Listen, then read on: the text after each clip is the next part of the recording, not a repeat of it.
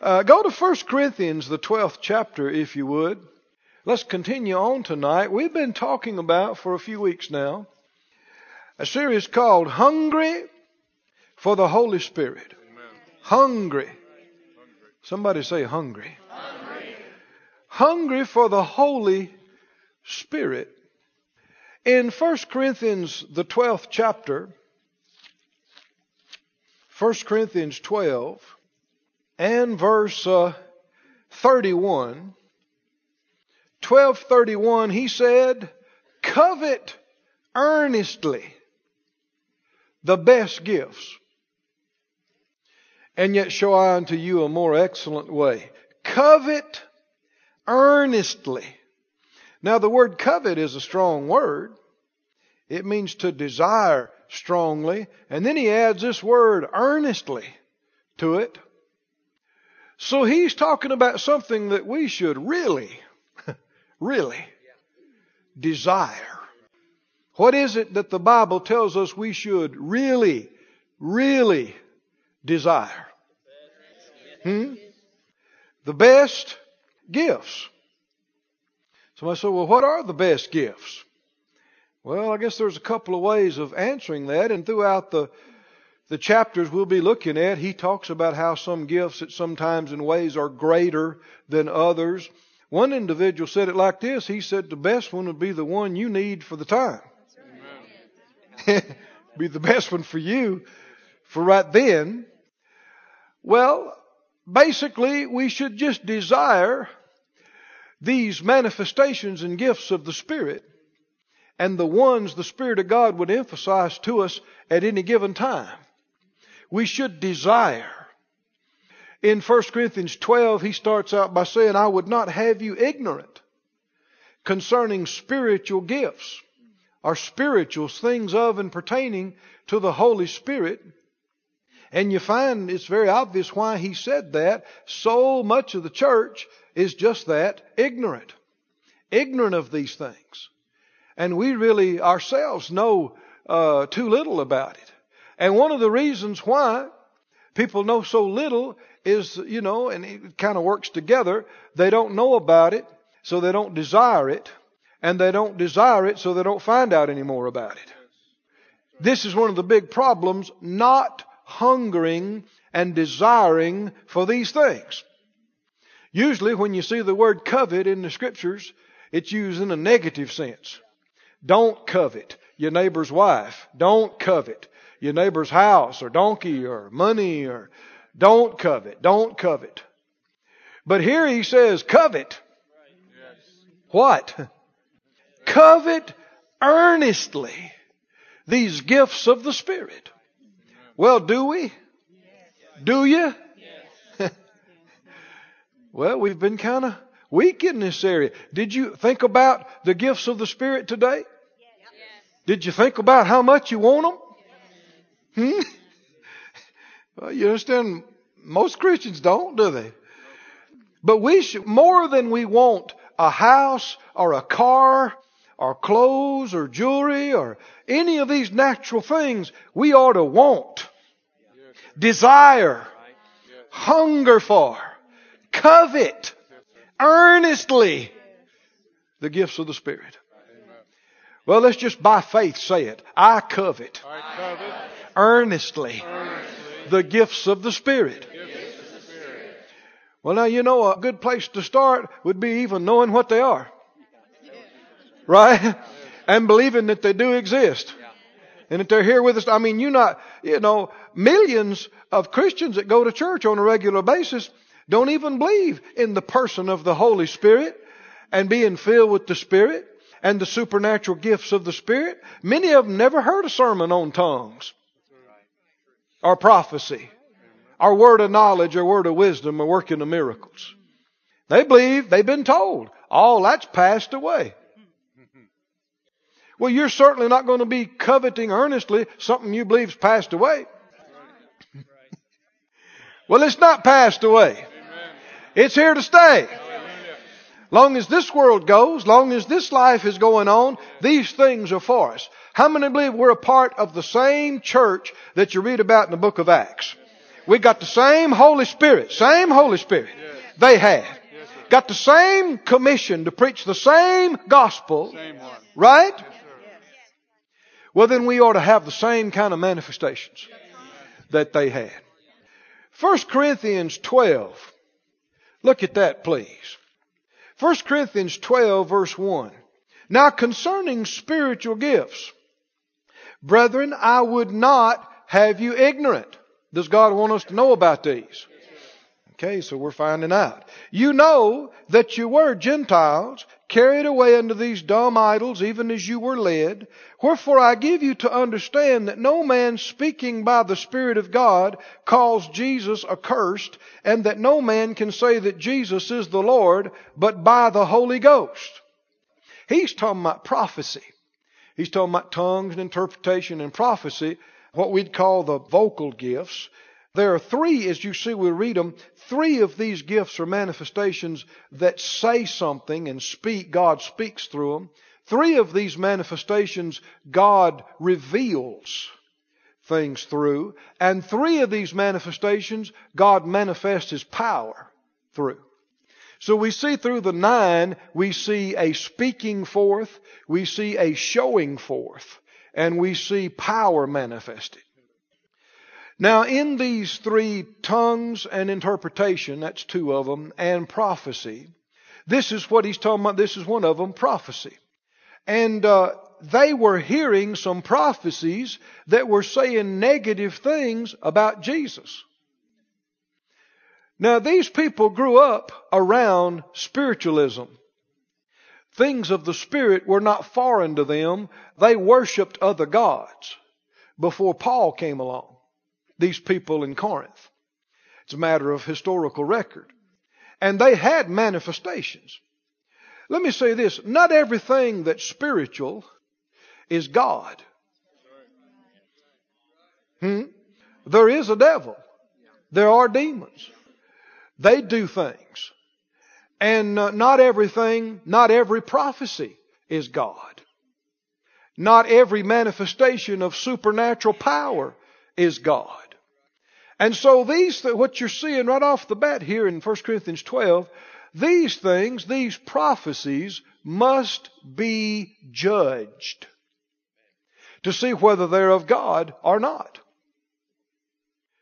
So keep that in mind. We're going to be seeing it again as we go on. But prophecies and tongues and interpretation, these are things that are speaking, they must be judged to see whether they're of God or not. Let me say it like this. Just because somebody says, Thus saith the Lord, doesn't mean it is. Are y'all with me now? Thus saith the Lord. Just because somebody speaks in a tongue and interprets it doesn't mean that you just automatically accept it as God. You're to judge it. I said you're to judge it. All prophecies are to be judged. All tongues and interpretations are to be judged. What do you mean judged? Judged to see if it's God or not. And he starts off, doesn't he? Right after he said, don't be ignorant, that's the next thing he says. He says, now I want you to know that nobody standing up saying, thus saith the Lord, calls Jesus accursed. Hmm? And nobody that really is inspired is going to glorify Jesus in His Lordship except the Holy Ghost. If somebody really is speaking by inspiration, how many understand there's no demon going to glorify Jesus? Right? If somebody really is inspired by a wrong spirit, they're not going to be glorifying the Lordship of Jesus. That'd only be by the Holy Ghost. And so it sets the tone for the rest of these chapters, 12, 13, and 14, in that all of these gifts and manifestations are going to glorify Jesus. They're going to glorify His Lordship. Can you say amen? amen? Keep reading. He said, I give you to understand that no man speaking by the Spirit of God calls Jesus accursed. No man can say Jesus is Lord but by the Holy Ghost. Now there are diversities of gifts, but the same Spirit. differences of administrations, or the margin says ministries, but the same Lord. There are diversities of operation, but it is the same God which works all in all. Just one Holy Spirit. Just one Jesus. Just one God. The manifestation of the Spirit is given to who?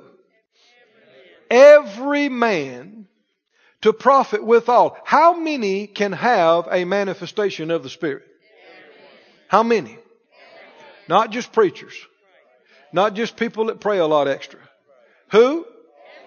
Every every believer, every child of God is to have these things in their life. Well, a lot of people, like I said, don't even believe in them. And certainly are not desiring them, but here's the beginning of it. Somebody say, well, I, I don't know what they are. I haven't had a lot of these things in my life. Well, here's the beginning of it. Just believe that God is right. Amen. Believe He's right, and you need these. Believe the Bible's true and that everybody can have them. Yes, Believe they're wonderful and you want them. Yes. And just start by faith being hungry and desiring them. Hmm? Say it again. I covet earnestly the gifts of the Spirit. He went on to say, For to one is given by the Spirit the word of wisdom, to another the word of knowledge by the same Spirit, to another faith by the same Spirit. To another, the gifts of healing by the same Spirit. To another, the working of miracles. To another, prophecy. To another, discerning of spirits. To another, different kinds of tongues. To another, the interpretation of tongues. But all these work that one and the self same Spirit dividing to every man severally or individually as he will. Dividing to who? Every man. Every man. Hallelujah. So these are the things we are to desire. What are we desire? Look at the list. Word of wisdom. Now, whether you know what it is or not, can you trust God? If he says you are to desire these and covet these earnestly, will you just take him at his word? So then say it out loud. I covet the word of wisdom. How about the word of knowledge? Should you, should you hunger for that? Say it out loud. I covet the word of knowledge. He said faith. Now this is different words are used for the faith that we live and walk by. And this, in fact, the Amplified mentions, uses the word special because it's the same faith in essence, but it's a different operation. God can put a faith in you and drop a faith on you that's beyond what you normally could believe. Would that be a good thing? Yeah. Said out loud, I covet faith and the gifts of healing and the working of miracles. I covet prophecy, discerning the spirits, kinds of tongues, and interpretation of tongues. I earnestly covet these things. Now we got to keep these in our mind. And we're going to be talking about them on these Friday nights as the Lord would lead us. And we'll just take as much time as we feel we need to because we got to get stirred up. And we're not where we need to be until all of us are thinking about these things in the week and on the weekend and in between services. And we get up thinking about them and we go to bed thinking about them and we're hungry for them. We desire them. We look for them and we're learning how to yield to them and have them in our life. But by faith, we can start out just saying, we want them. We don't have to know all about them to know if God says you want them, we want them. And we really, really want them. Covet means to have a warmth of feeling for, fervency, great desire. Now we've been talking about these on the end here of the list, kinds of tongues and interpretation of tongues. uh, the scripture said these were one of the signs that would follow believers, that they would speak in new tongues. Now, it shouldn't be surprising to us. When he says new, it's talking about something that's new to you as the speaker, uh, something you did not learn, a tongue not learned by you through natural means. And it shouldn't be surprising to us. We live in a new covenant. We got a new commandment. Uh, shouldn't be surprising that uh, we should speak in new tongues, this newness of life throughout this uh, new birth and new walk and new tongues. And on the day of Pentecost, they were all filled with the Holy Ghost and began to speak with other tongues as the Spirit gave them utterance. And we read it last week.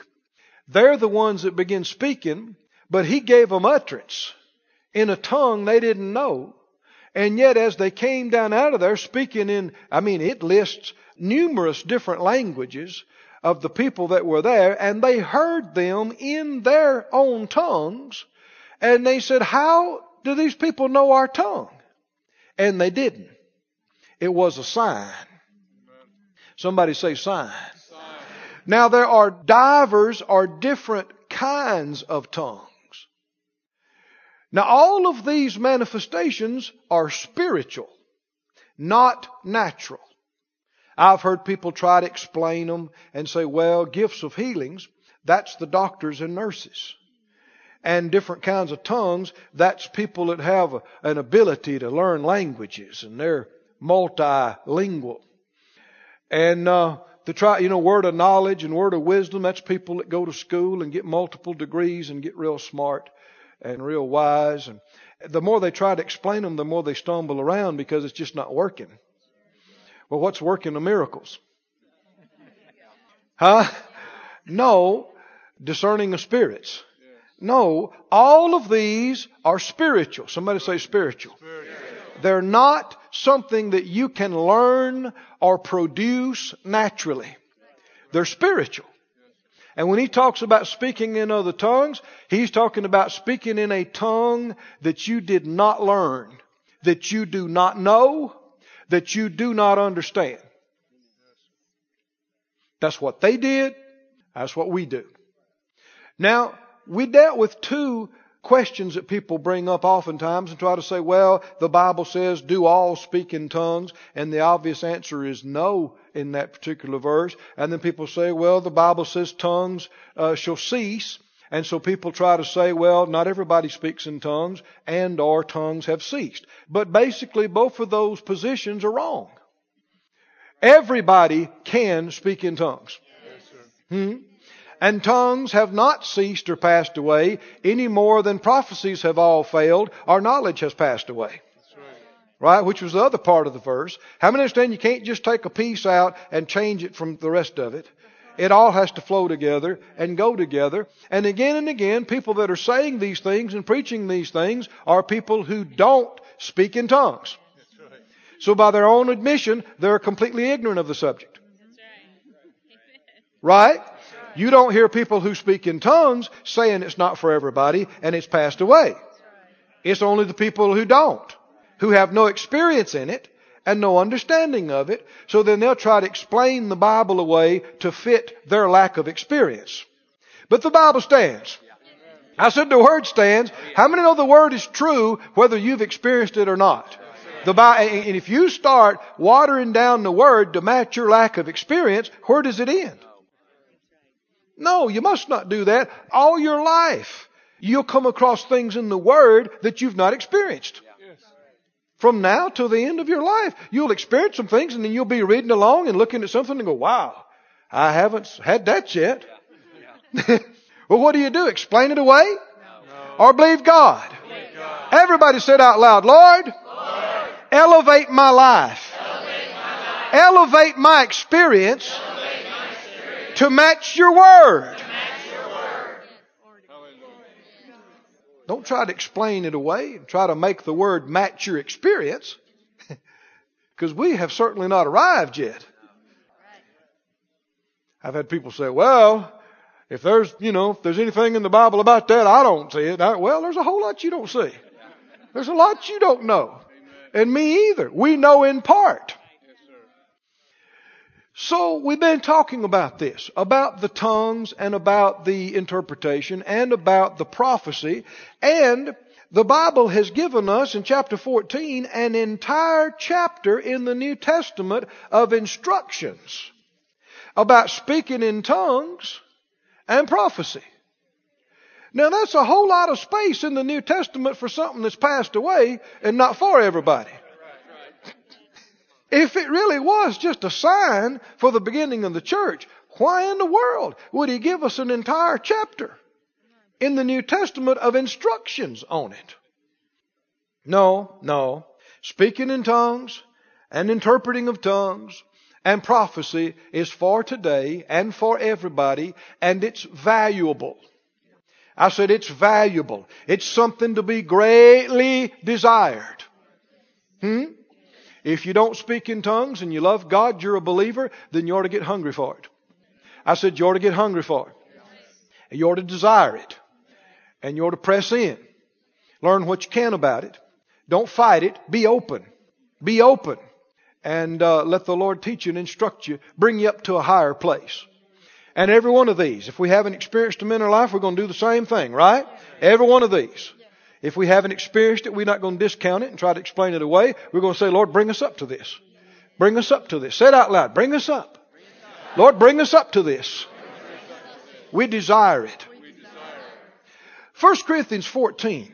Let's read some more about this. He said, follow after charity or love and desire spiritual gifts, but rather that you may prophesy. He that speaks in an unknown tongue speaks not unto men, but unto God. For no man understands him, howbeit in the Spirit he speaks mysteries. Well, does that do any good? To speak mysteries in God? Certainly. But he that prophesies speaks unto men to edification and exhortation and comfort. He that speaks in an unknown tongue edifies himself. Does that do any good? Edify means to build up. Do Christians need to be built up? One uh, Greek scholar tried to explain it like this. He said a modern example of it would kind of be like a battery put on the charger. Well, what's happening when the battery's being charged? There's some power coming through something and going into that. And is the battery being built up? Yeah, maybe it was run down. Maybe it was weak. It's being built up. Is it true that speaking in tongues can build you up? It's the truth. Well, how many Christians need to be built up? Well, would God give just a few people the ability to supernaturally build themselves up through the speaking in tongues and deprive it from most of the rest who need it just as much as anybody else? No, no, it's just wrong thinking and wrong teaching and wrong believing that's held people out. Being edified is important. Jude 20 talks about it, doesn't it? But you beloved, building up yourselves. Who's going to do it? You doing it building up yourselves on your most holy faith, praying in the Holy Ghost, praying in the Spirit, praying and speaking in tongues. Build yourself up. Wonder if folk did that instead of crying. Wonder if you felt bad, you felt low, you felt weak, and instead of sitting down and rehearsing all your problems, instead of laying across the bed and crying and feeling sorry for yourself, what if you just jumped up in the middle of the floor and started speaking in tongues real hard and fast? And you spoke in tongues, spoke in tongues for an hour and a half. Wonder if that beat crying and worrying. Is it true that we have a supernatural means of edifying ourselves that we can supernaturally plug in to a source far beyond us? Is it true the Holy Ghost, the greater one, is inside of us all the time? Can we yield to Him by yielding our tongue to Him, which is the steering wheel and rudder of our body and our life? And through speaking and speaking and speaking, does it work like a dynamo turning over on the inside of us, releasing, edifying, strengthening, power? Well, it makes you want to jump up and talk in tongues right now. Doesn't it? well, you can see why Paul said to a bunch who he's having to give instruction about speaking in tongues. The whole bunch is talking in tongues at the wrong time in the wrong way, and he tells them, I thank my God I speak in tongues more than you all. Well man, if he spoke in tongues more than that bunch, he must have woke up speaking in tongues and went to bed speaking in tongues. We need to be tongue talkers. I know some people think it's strange and some don't believe in it and every other thing, but you can't live your life according to other folks' ignorance. Hmm? Faith Life Church is a tongue talking church.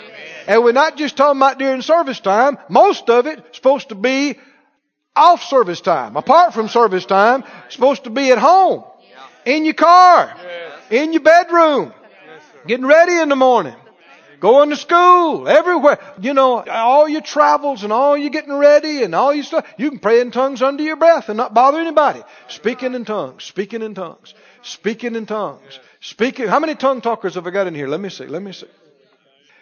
It is an unquestioned fact that all the apostles and the women and the beginning of the church were tongue talkers. And that thousands upon thousands that were added to the church in the early days, it's an undisputed fact, they're tongue talkers. Yes, undisputed. The Corinthians are obviously tongue, tongue talkers. Amen references are made about speaking in the Spirit and praying in the Spirit in other letters in Ephesians, Galatians, Colossians, Romans, Hebrews. I think it's logical to assume they were like the Corinthian church. Hmm? So the masses who don't speak in tongues are different from the churches mentioned in the Bible. Are you listening now? That's the reality. It's not that God has changed. It's that people have become more carnal, more intellectual, and less spiritual. And when we're talking about speaking in tongues, we're not just talking about just the phenomenon of strange sounding syllables. We're talking about the entry into a whole different way of life. We're talking about living a spiritual life a life where one is more aware of the Holy Spirit. The Holy Spirit's leadings and guidance and teachings and manifestations day in, day out. That we know the Holy Spirit like we know human beings. And even better. And we live with Him and walk with Him. And He manifests Himself through these nine ways in our life. And it's not some bizarre, strange thing to us. It's the way we live. Now that's how the church lived in the beginning days of the book of Acts. Yes. Isn't it? Yes. These manifestations you'll see in there. Yes, and people have relegated it just to that time in history and said, well, you know, they were off to a wonderful start and they had a lot of supernatural things happening, but now we live in this society and all that's passed away. And you even hear theologians saying, we don't need that today. We've got the full canon of scripture now and We've got colleges and universities. Oh, come on. Are you kidding me? you can't improve on the way God did things in these pages if that's the way they needed to be done then. Humanity's the same. Devil's the same. God's the same. Still the best way to do things is this way. You cannot do a better job with physical and mental intellectual efforts than you can with the supernatural manifestations of God. How many want to live a spiritual life? Not just a carnal, fleshy, mental life, but a spiritual life. Spiritual life. That's why you should desire these spiritual gifts. so we can live a spiritual life. A spirit filled life. Which is what we're talking about.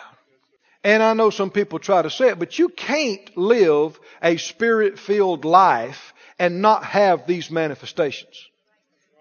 No such thing. People are just imagining something in their minds. No such thing as living a spirit filled life and no tongues, no prophecy, no gifts of healings and working of miracles and word of knowledge. No such thing. No such thing. That's why this is such an issue. Because people are trying to say, oh yeah, we're spirit filled people, and yet they, you know, have a form of godliness, but they deny the power. They believe in things on paper, but if any of it started showing up, like speaking in tongues, oh man, they put them out of the church. but no, we want the real thing. Don't we?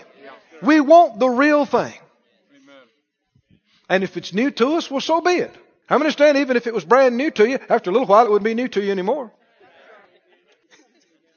You'd get used to it, especially if it's good. Keep reading. He mentioned tongues. He said, You edify yourself. But he that prophesies edifies the church. Verse 5. Speaking in tongues, however, is only for a select few. Hmm? And only for a few days in the beginning of the church. Is the Bible belong to us today? Huh? What did this, is this God talking to us? What did God talk to us and say in verse 5? I would that you all spoke with tongues. Let you stop right now. Can we take that literally? Can we? That it's God's will and desire for us all to speak in tongues. Of course, you remember Jesus said in Mark 16, 18, one of the signs that would follow believers they'll speak with new tongues. Hmm? Is it true that all believers can speak with new tongues? It's truth. It's Bible. I would that you all spoke with tongues, but rather that you prophesied. So we're going to see this a little bit further as we go. But could we all prophesy? Just from the way this is worded, it'd have to be so. Now again, even among so-called Pentecostal people, people start halting with you on that. Oh, I'm not a prophet. He didn't say anything about being a prophet. Prophesy. Can we all prophesy? Yes. The answer is yes. Doesn't mean everybody's a prophet. Now keep reading. He said, For greater is he that prophesies than he that speaks with tongues, except or unless he interprets. So, in other words, if somebody speaks in tongues and interprets what was said, that's the same as prophecy. That's as great as prophecy. That's equal to it. And he goes on to explain that the church may receive edifying. Now you'll see this as a recurring theme through this chapter. He keeps on saying, so that the whole church is edified. So that the whole church, we've already seen, when I pray in an unknown tongue, nobody understands what I'm saying, but I'm speaking to God. I'm speaking divine mysteries. I'm building myself up. I'm building myself up. I'm building who? Myself up. But he said through prophecy, the whole congregation could be built up and we see a difference self edification or public edification, church edification. And really, you understand, this is in the early days of the church. So most everybody there are babies. Spiritually. They're babies. Well, what do babies think about? Babies are naturally selfish. They think about their own comfort and their own edification. What does a church full of babies think about? How the church can bless me. How the church can help me. How the church can take care of me, how, what the church can do for me. Spiritual babies, that's what they think. How the pastor, how the service, how the whole thing can help me and bless me. What about a, church full of maturing ones? A maturing one, one that's growing up, thinks about how can God use me to help somebody else. Now, this, you see this keep coming up throughout this chapter, but what he's having to deal with is he's got a bunch of babies in the church playing with spiritual things. And they want to be edified. And he said, that's okay, but not in the public service. You don't want to just be trying to edify yourself in the public service. Well, now, this is the, you know, with church after church after church, you can tell what kind of folks you got by these things. If most of the time people are thinking about what the church can do for me, what the church can do for me, how the church can help me and edify me, and don't you hear people talking about that, especially people that bounce from one church to another. Well, I just, I just didn't get much. I don't get much out of the services, and I did when I first got there, but I just don't get what I used to, and I'm looking for something that'll really feed me. I'm looking for something that help me, you know, acknowledge the gift that I am and develop me. Well, there is a truth in that. You need to be fed, but much of your development will not come from any amount of feeding. You cannot develop spiritually simply by going to services and being fed. Hmm? Your physical body is the perfect type of it.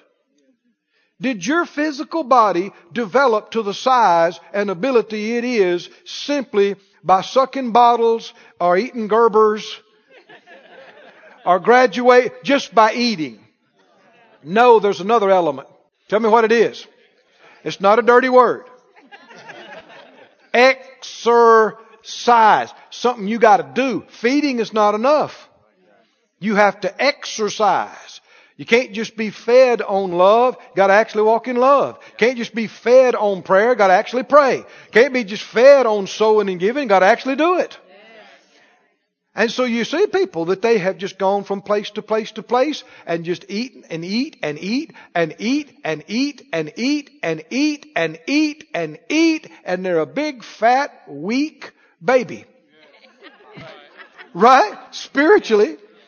Big fat weak no abilities, no skills. Why? Because every time they get an opportunity to do something, to exercise, oh no, now don't bother me, but I just want to come and get fed. it is impossible to fully develop spiritually only by being fed. Tell me what else you have to do. You have to do something. You have to put it into practice. You have to exercise. You have to be of service to the kingdom. Be of service to your fellow believers. And see, that's what he, the Spirit of God is saying through him to them. He said, now, you're all thinking about how you can be blessed, how you can be edified, how you can be built up. He said, but when you come together, that's not what you need to be thinking about. You need to be thinking about what's going to edify the whole what's going to edify and build up the people around about me. Not just me living in my own little world trying to have an experience. It shows the difference between immature and maturing ones. Let's keep reading.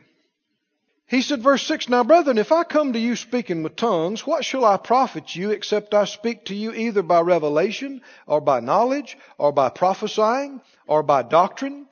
Even things without life-giving sound, whether pipe or harp, except they give a distinction in the sounds, how shall it be known what's piped or harped? If the trumpet give an uncertain sound, who will prepare, get ready himself to the battle? Likewise, except you utter by the tongue words easy to be understood, how shall it be known what's spoken, for you'll speak into the air? There are, it may be, so many kinds of voices in the world, and none of them is without signification.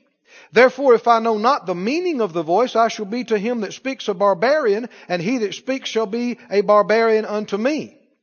Even so ye, for as much as you are zealous of spiritual gifts, seek that you may excel to the edifying of the church. I mean gifts of healings, working of miracles, word of wisdom, word of knowledge is not just so you can sit at home in your big chair and go, woo, woo, woo. Man, I'm seeing stuff. Woo! I think I spoke in nine different languages already. Woo! I got the power. I got the power.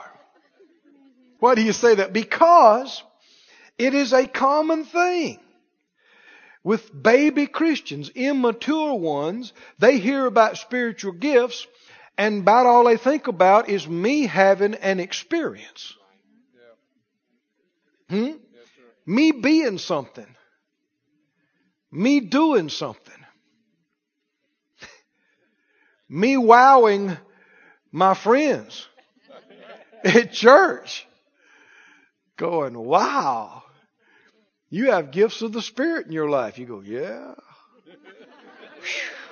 something. and that's how people get off. People are going to fast and pray more than other people have. And be more full of wisdom and understanding than other people. And have experiences beyond other people. Because they're just beyond other people. and they like to believe and they say it often, well, you know, I guess I'm just not like other people. I'm different. but if you'll read between the lines, what you keep hearing is, I'm this and I'm that and, and I don't this and I have this and I'm different and I've seen this and I've experienced this and and they suppose they are so far advanced beyond other people. Tell me what the truth is. What the truth is. The truth is they are such babies and don't see it, don't understand it. What's the indicator of someone who really is maturing? Their interest and their focus is somebody else being helped. They're not just trying to have an experience. They're praying for somebody else because they're going through something rough. Are y'all with me now? They're not just trying to feel power. They're praying they're seeking God about what can happen so this person can get help. And in the middle of it, God gives special faith. Oh, come on now. And anointing comes on them and they stand up and declare things that they'd have never had the boldness to do on their own. They're not trying to have an experience. They're not trying to be something special. They just love them and care about what they're going through and they're seeking God and believing God and praying in tongues for three hours about it, trying to find an answer and they see into it. Come on now. They see into it and know what the real problem is and what the answer. And they don't come away talking about, I'm something, I figured it out. They know better. And the thing they care about is that somebody got free. Somebody got healed. Somebody got loosed. Somebody got their needs met. Somebody got their answers. Can you say glory to God? Back up to the very first verse of this chapter. Read it out loud. What does it say? What? Follow after charity. That's the old English word for love. And desire spiritual gift. Do you see what vein you have to be in to get these? What? Who are you, what are you following? Love. I heard a lady some years ago talk that was, she was older and was used a lot in the word of knowledge in ministry. And she took the time to explain a little bit how she had learned to minister, and it stuck with me to this day. It points this truth out. She'd see things and say things by the Spirit that nobody could know. It's just supernatural, and it would help people. It would liberate them and give them answers and show them what to do. And she'd say, Well, you might say, How do you know that? She said, I don't. I don't. I just, I'm ministering and I see somebody and my heart just goes out to them. And I don't know what's wrong with them. I don't even know them. I don't even know what they need and much less the answer to it, but my heart just goes out to them. Compassion, what she experiencing, God cares about them. He cares about everybody, but He's letting her experience some of this to let her know He's wanting to do something for her. And what the Bible say to do with that love? Come on, come on. Huh? Look at the scripture no? Look at the scripture. What the Bible say to do with that love? Follow it. Follow it. Oh, hallelujah. Follow it. So she said, that's what I do. I just say, I don't know why, but I say, you know, can I minister to you? Can I pray for you? And they say, yeah, that'd be fine. And as they're getting up, coming down, a lot of times still don't know what or why. But she said a lot of times as they're coming, the Lord will show her something. Or when she puts her hand on them, the Lord, she'll know something. Well, it's a word of knowledge. Right? How did she know it? Well, it's something God already knew. And He didn't show her everything He knew. He just gave her a word about it. But she's not trying to just have an experience. Oh, do you see this now? These things flow in the vein of love and faith. And the more you want to help other people, and the more faith you develop in it, and the more sensitive to Him you are, the more of these you're going to have manifested in your life. Glory to God. And things will happen, and you'll see things, and know things, and say things, and things will happen, and when it's all done, you won't stand there and go, wow, I was just using the gifts of the Spirit. You, you won't even think that way. You'll be just going, glory to God, they're healed. Glory to God, they're not going to get a divorce. Glory to God. Glory to God. They know what to do now. Glory to God. We're past this problem. Glory to God. Because that's what matters.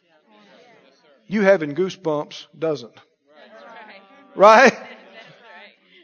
The hair standing up on your neck and arms doesn't matter. What does that do? Keep reading. He said, verse 12, For as much as you are zealous of spiritual gifts, seek what? That you may excel to the edifying of the church. I believe, well, I know this is a mandate for Faith Life Church. Read it out loud. Seek that you may excel. What does excel mean? You're good at it. You, how do you get good at something? Practicing. Practicing and endeavoring to do better. Right? You are developed in it. And you're good at it. at what? At what? Edifying, building up, strengthening, enlarging, increasing, making stronger the church. The church. Yes, the local church, the Faith Life Church, but not stopping there. Beyond there. That's why the Lord told us to excel at hospitality. And did you know you can't? Sometimes people think, well, excel at hospitality. That just means, you know, get them a basket and say we're glad you're here. And now that ain't excelling. I said, that's not excelling. Did you know you can't do anything the way it should be done, could be done, with the impact that God could do except by the Holy Ghost? You can't. There might be some natural things involved, but how many understand that everybody on all our service teams and everybody throughout the whole church can step up on a completely other level? Yeah, until people that we're ministering to say, how'd you know that? How'd you know to do that? How'd you know that was my favorite? How'd you know? And we've heard some of that. How'd you know? Well, you didn't. And there's no way you could know. But the Holy Ghost knows. He knows everything about everybody, everything they've gone through before they got here, everything that they're going to need to do after they leave here. He knows it all. And it's not just supposed to be me or Phyllis or the singers praying about what we can say and do to help people in those areas. The whole church is supposed to be flowing in different manifestations of this. Can you say amen? So that things are going on all over the place. In the children's area, in the parking lot, in the foyers, everywhere, in the restaurants after the service. Things are going on. Things are going on. And we're not trying to act like we're super spiritual and we're not trying to impress people. We're just believing God. and we're paying attention.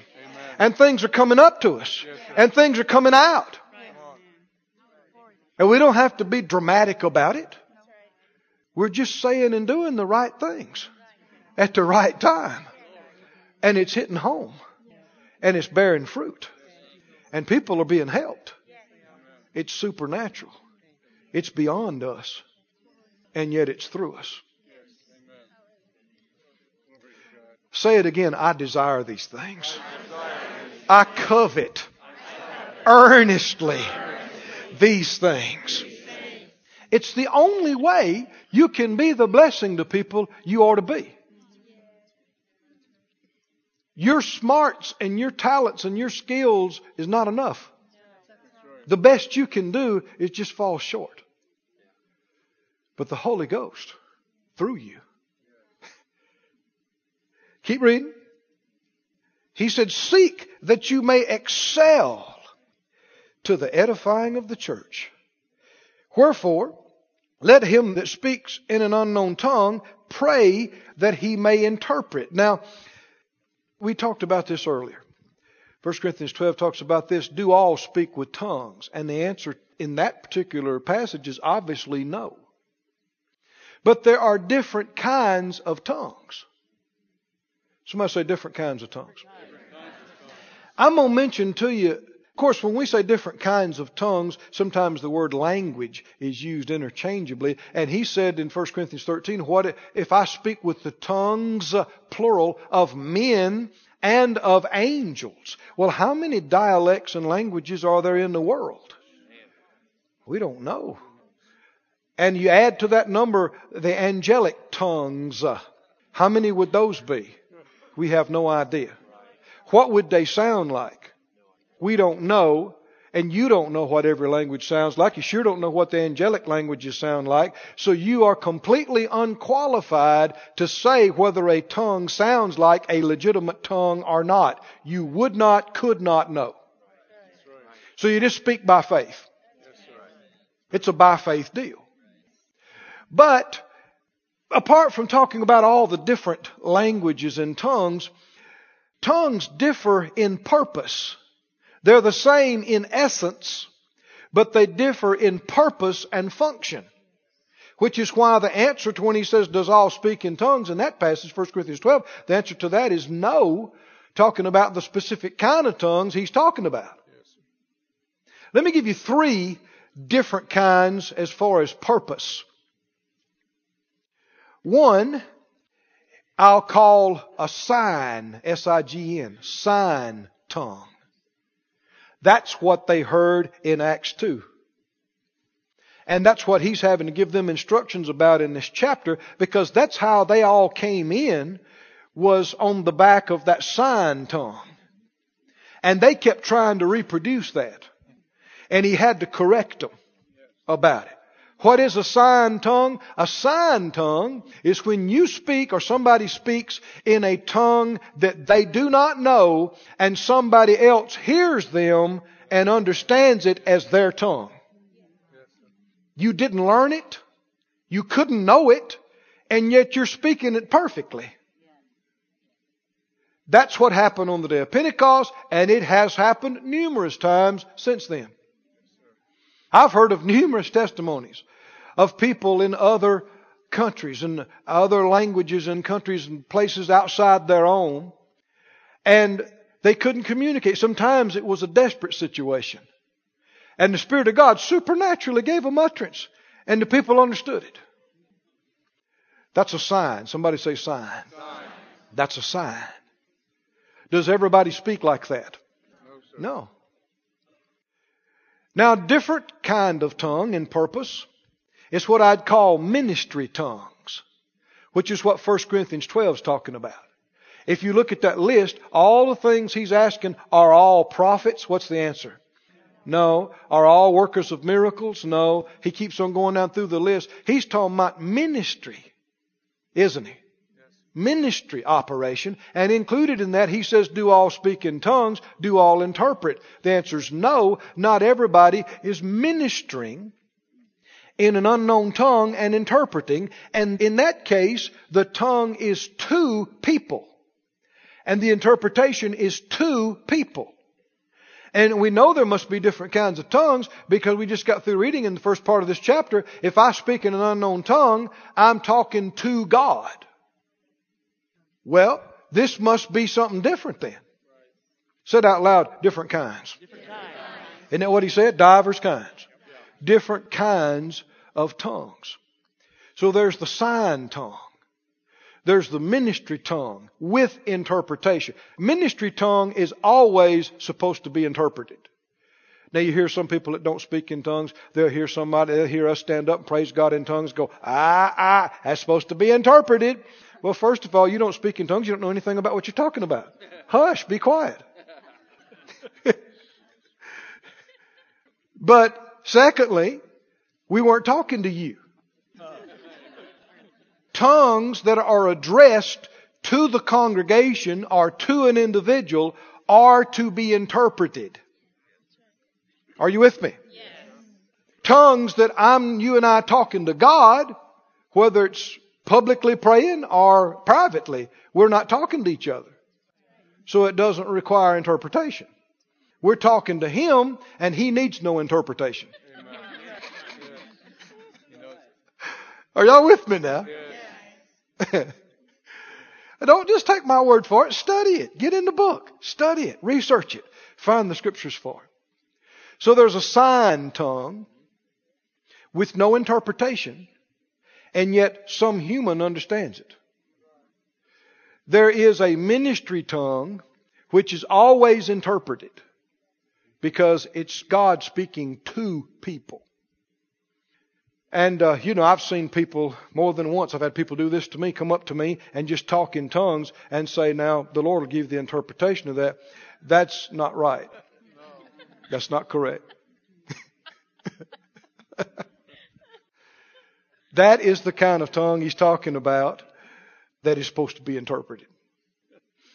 And the scripture says, if you don't have an interpretation or no interpreter, then you're to be quiet and speak to yourself and God ministry tongue. Then thirdly, it's what I would call praying. It's speaking in tongues, like we just got through reading about, and you're not speaking to men, you're speaking to God. It's the one we've been talking about, the first part of the service, the one you build yourself up in your most holy faith, and you're edifying yourself, and you're praying out my mysteries and divine secrets, does not require interpretation. You just do it by faith and believe God hears you. You're not talking to men. You're not talking to yourself. You're talking to God. And I'd call that for prayer. And when I say prayer now, I'm not just talking about intercession. Giving of thanks is included. Giving of thanks. In fact, the times we have given us in the scripture where people were speaking in tongues and it tells us what they were saying, numerous times it says they were glorifying God. Doesn't it? They were magnifying God, they were glorifying God, and really a lot of tongues that we do just in our own personal life, that's what it is. If it was interpreted, you'd hear it. It's glorifying God. It's magnifying God. It's praise. It's thanks. Yes, and that's good. Yes, the Bible says you're doing it well. And then, of course, there are other things. You can pray, you can ask requests, you can supplicate, intercede, but don't limit it to one area. But this is private. And that's what everybody can do. Keep reading. He said, verse 14, if I pray in an unknown tongue, my spirit prays. Who's praying? You are. It's you.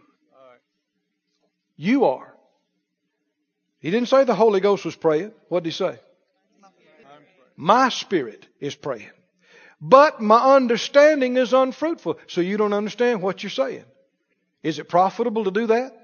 Certainly, we've already seen. What is it then? I'll pray with the Spirit and I will pray with the understanding also. So do we quit praying with our understanding because we can pray in tongues now? No. Certainly not. No. Does anybody know how to pray in their understanding well enough that they don't need to pray in tongues? No. no. How many believe Paul's a brilliant man? Yeah. Brilliant.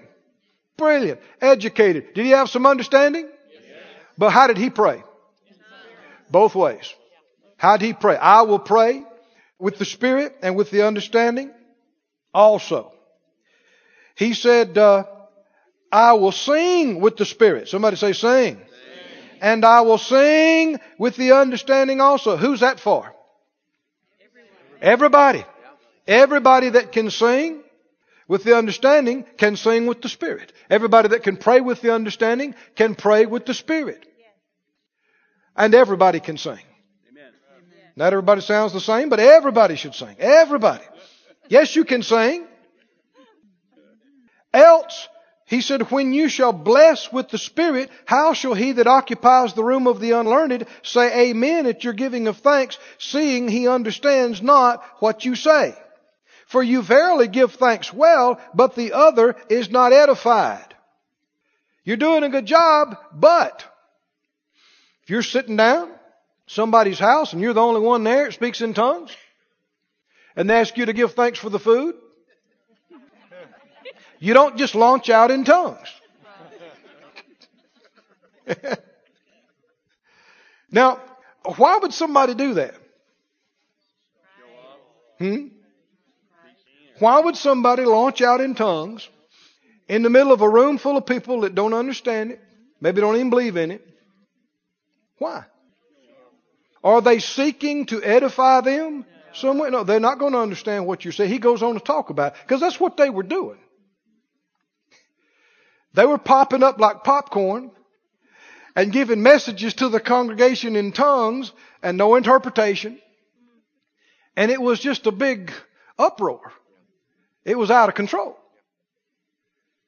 And the people weren't being edified. And if some of the folks did get some visitors to come to church, they left quick as they could. Because they thought, those people are just crazy. They're just jabbering. I don't know what they're saying. I don't think they know what they're saying. No. Now, let's branch this out. Why would you use language that only your spirit filled friends understand with coworkers or people in public that don't understand what you're talking about? This happens all the time. We talk about manifestations and revelations and ghosts. Are you listening to me? We talk about all these things, and you can tell people looking at you sideways like, what? What are they talking about?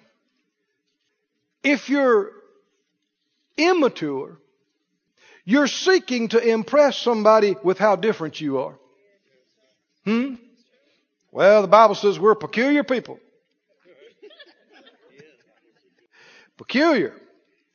Well, that's not what that means. It means you're a rare treasure. Doesn't mean weird. Doesn't mean people around you think you're weird. Now, I know I'm taking a little time with this, but friend, this is important. This is important. You need to be aware of who you're around, who you're with. And I don't mean that you're ashamed of Jesus. And I don't mean that you compromise what you believe, but you look to the Holy Spirit to show you what words to use and what words not to use something they can relate to and understand, something that'll benefit them and edify them. And if you don't do that, you just roll your eyes back in your head and talk in tongues as loud as you can, and you purposely use language and descriptions and ways that are strange to people around you, even though you know they're strange to them. It's not love. It's not faith. You're purposely trying to stand out. It's spiritual pride, isn't it? And ignorance. You want, you God to be able to use you in any crowd, anywhere, educated, uneducated, rich, poor, anybody, anywhere. And there's only one way you can do that. It's by the Holy Spirit's leading and causing you to know. I know there's been times I've been out of the country, I've even in the country. How many of you can go to some places inside the country that's like a foreign country?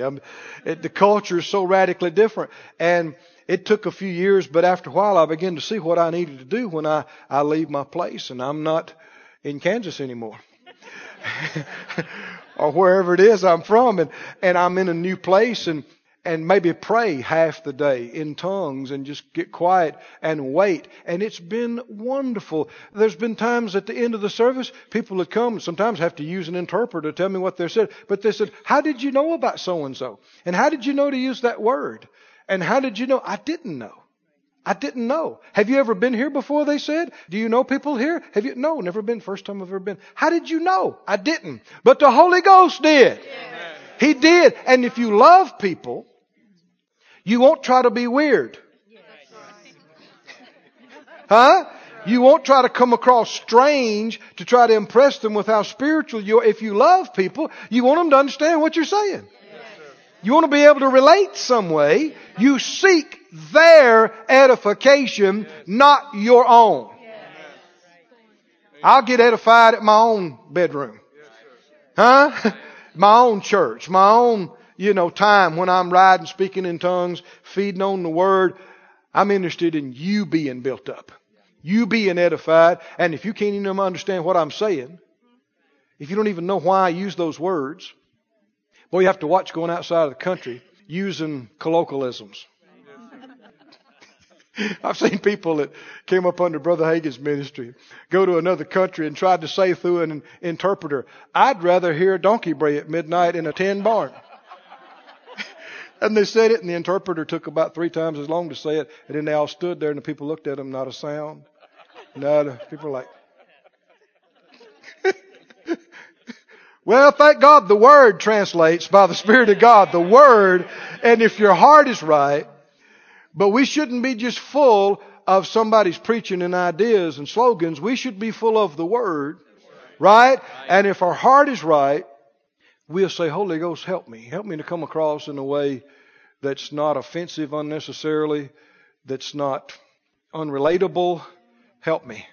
And if you're looking for it, that's how at times word of knowledge will come.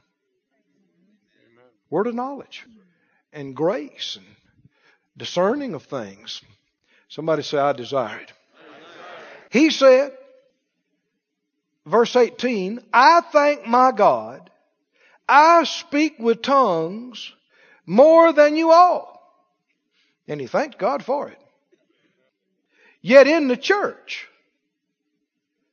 I'd rather speak five words with my understanding that by my voice I might teach others also than 10,000 words in an unknown tongue. Well, if he did all this speaking in tongues more than all of them, and yet he didn't do it in the church, where did he do it? Must have been at home, on the road, other places, besides in the church. Brethren, be not children in understandings. Is he telling them to grow up? Howbeit in malice be children, but in understanding be men, be mature ones. Grow up, grow up, grow up. In the law it's written, with other tongues and other lips I'll speak to this people, and yet for all that they'll not hear me, says the Lord. Therefore tongues are for a sign. Now here we get into the purpose that we talked about. What tongues? The tongues like came out in Acts 2. Tongues that are in a language somebody there understands, but there's no interpretation. It might help you to understand this verse when he says tongues are for a sign, you might say without interpretation. Helps you to keep it in the right category. Tongues are for a sign, not to them that believe, but to them that believe not. But prophesying is not for them that believe not, but for them which believe. Now prophesying is the same spirit, very similar in operation, except it's inspired utterance in a known tongue, a tongue you know. Speaking in tongues, prophesying, same thing, except one of them you don't know the language, and one of them you do. The flow is the same. The utterance is from the same source. The operation is the same. In fact, there are occasions where people got filled with the Spirit and they spoke in tongues, and in the same book of Acts there are times when people got filled with the Spirit, spoke in tongues, and prophesied. Same time. Remember reading that? Why? It's the same flow. Difference is, one of the languages you understand. The other one you don't. Keep reading. Verse 23. If therefore the whole church be come together into one place and all speak with tongues. Now let's just stop right here. What kind of tongues? This is the tongues he talked about previously. The sign tongues with no interpretation. Speaking out in the congregation, expecting someone to hear it and understand it. Like they did on the day of Pentecost. He said, if you all come and do that, and there come in those that are unlearned or unbelievers, will they not say you're mad? Out of your mind, raving? But if all prophesy, and there come in one that believes not or one unlearned, he's convinced of all, he's judged of all, and thus are the secrets of his heart made manifest. And so falling down on his face, he'll worship God and report that God is in you of a truth. How is it then, brethren, when you come together, every one of you has a song, a doctrine, a tongue, a revelation, interpretation? Let all things be done unto edifying. All these manifestations of the Spirit. What's the purpose of them? Somebody gets built up. Somebody gets helped. Somebody gets set free. Somebody gets delivered. Somebody gets healed edify. If any man speak in an unknown tongue, let it be by two or at the most by three, and that by course, or in other words, one at a time, and let one interpret. Now see, people are trying to speak in tongues at the same time, giving out messages with no interpretation, and then apparently they were having some competitive interpretations. More than one interpretation of the same tongue. He said, no, no, no. Not everybody try to do this in a service, in a crowd, no more than three different ones. And them only one at a time. And one interpretation. I didn't say it had to be the same person doing all the interpretation, but only one interpretation of that particular tongue. But if there be no interpreter, he's wanting to give out a message in tongues in the congregation, then what should he do? Keep silence in the church Keep silence where? Now see, he adds the words in the church. So you know what he's talking about. Is it okay to speak in tongues without an interpretation at home? Certainly. Certainly. But in the church, you don't give out a message in tongues, no interpretation. People can't understand. Let him speak to himself and to God. Let the prophets speak two or three, and let the other do what? Now these prophets are prophesying. Anybody can prophesy. Doesn't make you a prophet, but prophets also prophesy. But even prophecies that are coming through prophets should be judged. And particularly those that operate in that same kind of ministry know more about it. Let them judge. Let the others judge. Can you see that they're not, he's telling them don't just swallow everything that somebody says. Whether they're a prophet, so judge it. Well, they're a prophet. They're a prophetess. And they got up and said, the Lord showed them. And they got up and said, thus saith the Lord. Great, good. Judge it. What do you mean judge it? Judge it by the Bible. Judge it by the witness of your spirit. Judge it whether it's God or not. Yeah, but they're a good man. They're a good woman. Yeah, but I don't care who they are. They can miss it. They can miss it. Yeah, but they're a prophet, and they said, Thus saith the Lord. Judge it. Judge it. And if it doesn't bear witness with you, then just don't accept it. Yeah, but they're a prophet. Judge it. Somebody say, judge it. First Thessalonians said it like this Despise not prophesying. Prove all things. Prove it. Hold fast that which is good. Well, that means not everything's going to be good. Prove it means what? Judge it. Test it. Prove it. there was a guy some years ago and he got up and gave a prophecy it was just off the wall. Bless his heart. We're rooting for him, you know. Learn and grow, but it just wasn't right. And somebody said something that they didn't really accept that that way. And he said, I'm not going to let my prophecy be judged. Oh boy. Well, he's in trouble. That was God speaking through me. Well, we just judged it and said we don't think so. But don't quit. Keep on. See, that hadn't been taught enough, has it? It? People get so offended. They, it's amazing. Somebody's been born again three weeks, and you try to teach them something about prayer. I've seen people get mad. I know how to pray. when did you learn all this about prayer?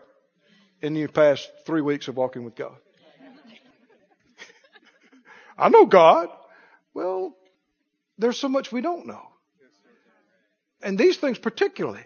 People are so ignorant and there's such little experience and we don't need to just be afraid we're going to miss it, but at the same time, when we do begin to step out, we need to be open for correction and instruction. And don't be surprised if somebody judges what you said and goes, well, you know. I think that first part might have been the Lord, but that last part, that was, uh, I think that was just you. yeah, but I said, thus saith the Lord. Mm-hmm. Yeah. if anything be revealed to another that sits by, let the first hold his peace. For verse 31, are you here? For you may all prophesy one by one, that all may learn and all may be comforted. How many can speak in tongues? Everybody. All. How many can prophesy? All. All. And the spirits of the prophets are subject to the prophets. What does that mean? That it is not right when a man or woman, even if they are a prophet, this would be a higher level of inspiration than some other folks. And they say, God made me do it. I couldn't be quiet. I had to say it. God made me do it. No, uh-uh. Mm-mm. You could have yielded or not. That's what it means the spirit of the prophets is subject to the prophets. I had to do it. God made me do it. I had no choice. Not true. Not true. God is not the author of confusion. He's not in confusion, but of peace, as in all the churches of the saints. Look down to verse 39. Brethren, covet to prophesy. Do you? Do you? And forbid not to speak with tongues. And let it all, all things be done decently and in order. In closing, go with me to Luke. Luke chapter 2, I believe it is. Actually, Luke 1 is where I want you to go. Luke 1. I want to read to you a couple examples of prophecy. Revelation 19, you don't turn there, you're going to Luke. But Revelation 19, it says the testimony of Jesus, Revelation 19:10. The testimony of Jesus is the spirit of prophecy. When he says you may all prophesy one by one, when people hear prophecy, they think prediction. And yet when we, we just got through reading in 1 Corinthians 14, it said he that prophesies speaks unto men three things. Edification, building up, exhortation, that's encouragement, and comfort. Didn't say anything about prediction. Now, a prophet may prophesy and there may be prediction in it. That's something else. That's actually word of wisdom in a prophecy. It's more than just prophecy. It's coming through the vehicle, but it's something else. And that's not what he said every believer can do. But every believer can speak by inspiration words that are uplifting and upbuilding, words that are encouraging, Words that are comforting. Inspired words. And he said, the testimony of Jesus is the spirit of prophecy. For years, when people will stand up and give testimonies, testimony service, if you just read something you had on a piece of paper, or if you just say something you've memorized by rote every time, well, that's not prophecy.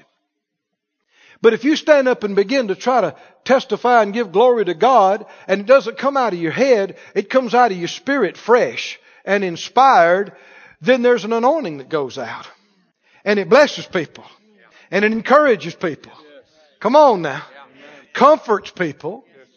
People say, well, they were exhorting, they're just testifying. They were prophesying. I said they were prophesying. Well, they didn't predict anything. So, simple prophecy. What is prophecy? It is inspired utterance in a known tongue. Speaking in tongues is inspired utterance in an unknown tongue. Both of them inspired utterance. What is inspired? Inspire, another word for inspire is inhale. Expire, what's inspire? Take in, fill up your lungs, then it shouldn't be surprising that when you get filled up with the Spirit, you get inspired. Yes. Glory to God. Yes. And this is the life we're supposed to live. Not the deflated, expired, flat tire life. Come on now. But the inspired, infilled, quickened life. Have you ever gotten close to God? Have you ever got full? Hmm? You ever got full? You ever got excited in God? Millions haven't. Millions don't even know what they're talking about. They came, signed a church roll. They said, I believe in Jesus, but they think that's all there is to it. Oh, friend, oh, friend. There is a inspired life. There is a spirit filled life. There is a tongue talking, prophesying, power filled life available to every believer, every child of God that'll receive it. People that are bored with Christianity don't know what it is. They're not living the real thing. There is no such thing as a boring walk with the Lord. No such thing. Somebody say inspired. Inspired. Look in Luke 1. For time's sake, I just want to mention a couple of them to you and read them to you.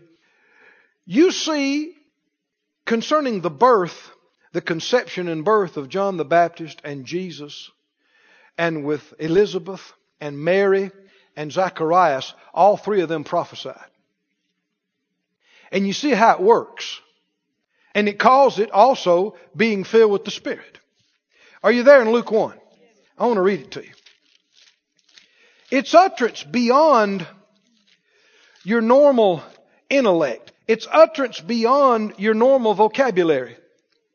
It takes on a, a flow, a poetry type flow, though it doesn't have to rhyme.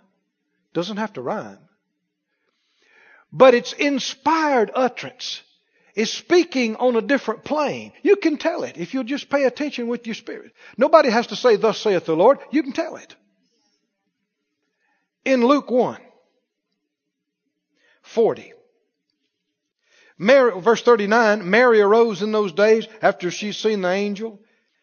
And verse 40, entered into the house of Zachariah and saluted Elizabeth. Verse 41, Luke 141, it came to pass when Elizabeth heard the salutation of Mary, the baby leaped in her womb, and Elizabeth was what?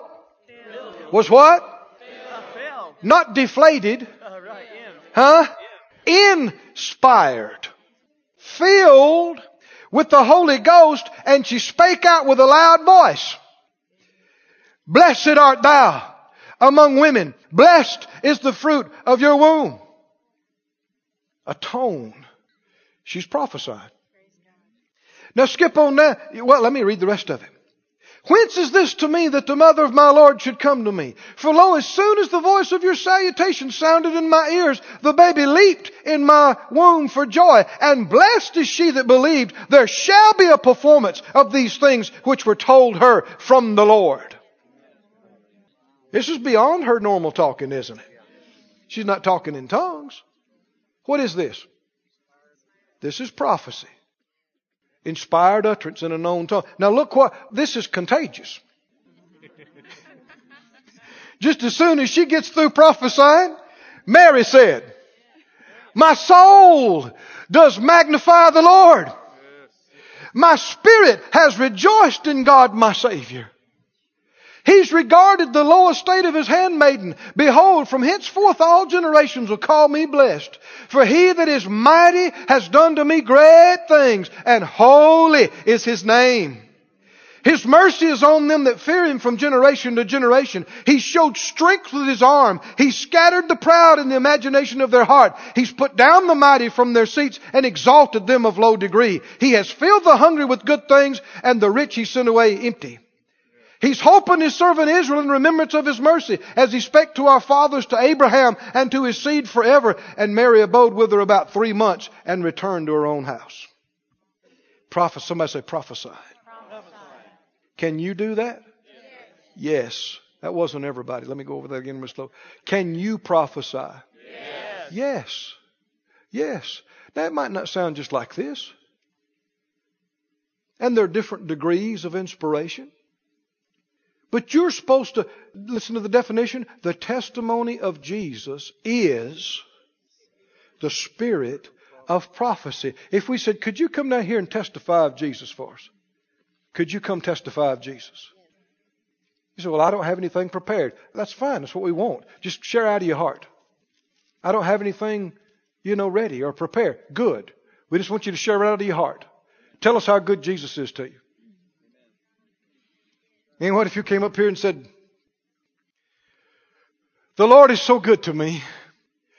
The Lord brought me up when I was down.